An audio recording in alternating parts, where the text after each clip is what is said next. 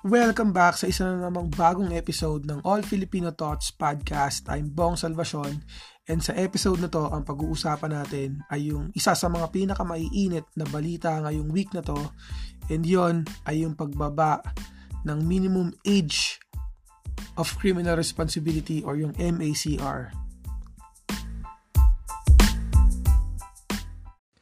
Nung Monday, January 21, the House Committee on Justice approved the bill that would lower the minimum age of criminal responsibility from 15 years old to 9 years old.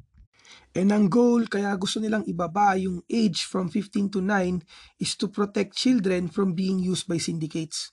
Pero syempre, bago ang lahat, kailangan muna nating liwanagin yung Republic Act 10630 the law that currently retains the minimum age of criminal liability at 15 but allows children as young as 12 to be detained in youth care facilities or bahay pag-asa for serious crimes only such as rape, murder, and homicide.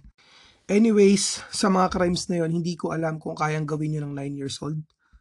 Liwanagin nating mabuti, hindi sila ikukulong but instead, ilalagay sila sa mga reformative institutions to correct their ways and bring them back to their community. And they are not branded as criminals but children in conflict with the law. Pero nung Wednesday, hindi ko alam kung ano yung nangyari, pero binago nila yung minimum age of criminal responsibility from 9, ginawa nilang 12. And actually, kahit si President Duterte, comfortable na gawing 12 yung minimum age of criminal responsibility or, or yung MACR. Pero syempre, hindi pa rin may iwasan na may mga tao na kukontra sa bagay na to. Kasi may mga tao na nagsasabi na children are victims and not criminals. Exactly yung point kaya gustong ibaba yung MACR from 15 to 9 para maprotektahan yung mga bata sa mga pabayang magulang at sa mga tao na pwedeng magsamantala sa kanila. May mga nagsasabi din na it's morally wrong na ikulong yung mga bata. Pero wala namang ikukulong na bata eh. Kasi yung mga bata na magkakaroon ng problema sa law ay dadalhin sa mga reformative institutions at hindi sa kulungan.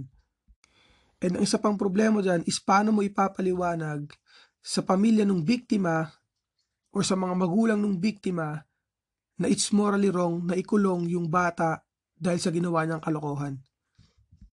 Ang isang example nito is yung tweet ng Inquirer Metro, an out-of-school 14-year-old boy was arrested at the port area in Manila for allegedly raping a 13-year-old girl. So sa bagay na yon, papaano mo ipapaliwanag sa magulang ng batang babae na it's morally wrong na ikulong yung 14-year-old na yon?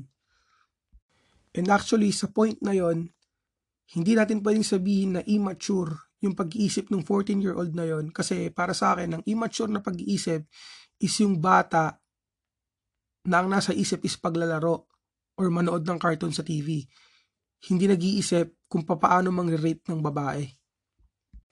And yung isa pang tweet ng Inquirer.net is kids as young as 6 years old test positive for drugs. Actually, hindi na bago yung balitang yun kasi nung high school ako, may mga mas bata pa sa akin na nakikita ko sa daan or sa palengke na nagra-rugby. Pinapabayaan ng mga magulang nila. So sa panahon natin ngayon, napabata ng pabata yung mga gumagawa ng kalokohan at ng mga krimen, para sa akin, dapat lang na ibaba din natin yung minimum age of criminal responsibility.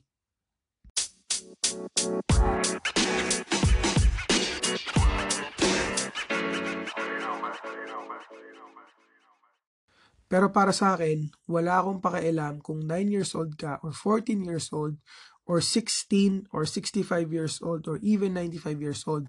If you commit a crime, ang tawag sa iyo kriminal. And ang kriminal dapat ikulong. Ang kriminal dapat parusahan regardless of age. Alam ko na maraming magre-react ng hindi maganda dun sa opinion ko.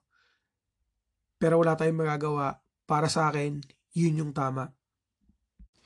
Anyways, kung maipapasa tong bill na to, isa tong pagpapatunay na ang Philippine government is sobrang unfair. Kasi kaya nilang ipakulong yung mga bata, yung mga minors, pero hindi nila kayang ipakulong yung mga totoong kriminal, yung mga totoong magnanakaw na hanggang ngayon nasa gobyerno pa din.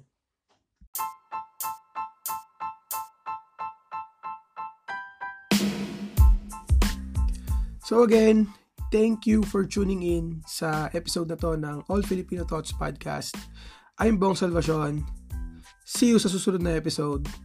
Rock and roll.